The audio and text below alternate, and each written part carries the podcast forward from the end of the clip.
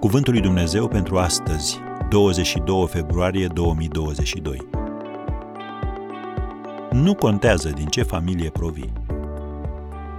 Lui nu este rușine să-i numească frați. Evrei 2, versetul 11. Fiecare familie are o istorie cu lucruri și fapte ascunse.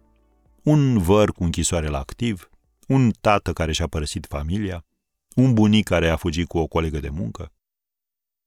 Poate e surprins să afli că nici Domnul Isus nu a provenit dintr-o familie perfectă. Biblia consemnează detaliile arborelui genealogic al lui Isus, din care fac parte personaje cu destule vicii și puncte slabe.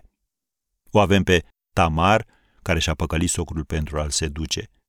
Avem un evazionist pe nume Iacov, care a profitat de fratele și de socrul său pentru a se îmbogăți. Și ce spui de regele David? El a scris atâția psalmi remarcabili închinați lui Dumnezeu și totuși comite adulter cu soția unuia dintre ofițerii din armata sa. Și lista poate continua. Reține însă că Sfânta Scriptură vrea să-ți transmită astfel niște adevăruri importante. În primul rând, nu-ți face griji, nu ești singurul căruia îi se întâmplă. Dacă arborele genealogic al familiei tale are fructe stricate, Domnul Isus dorește să știi că și el a trecut pe acolo.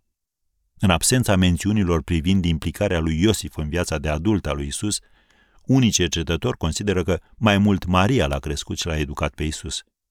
Și Domnul Isus nu s-a ferit să-și numească strămoșii familia sa. Ceea ce înseamnă că lui nu este rușine nici de urmașii săi, deci nici de tine. Un alt adevăr important, Domnul Isus nu se uită la trecutul tău pentru a-ți determina viitorul. În ochii săi, ADN-ul spiritual are prioritate față de ADN-ul natural. Biblia spune, în 2 Corinteni, capitolul 5, la versetul 17, dacă este cineva în Hristos, este o făptură nouă. Cele vechi s-au dus. Iată că toate lucrurile s-au făcut noi. Și toate lucrurile acestea sunt de la Dumnezeu, care ne-a împăcat cu El prin Isus Hristos și ne-a încredințat slujba împăcării. Am încheiat citatul. Deci, să nu-ți fie teamă să le spui și altora că ceea ce a făcut Hristos pentru tine poate face și pentru ei, atunci când își pun încrederea în El.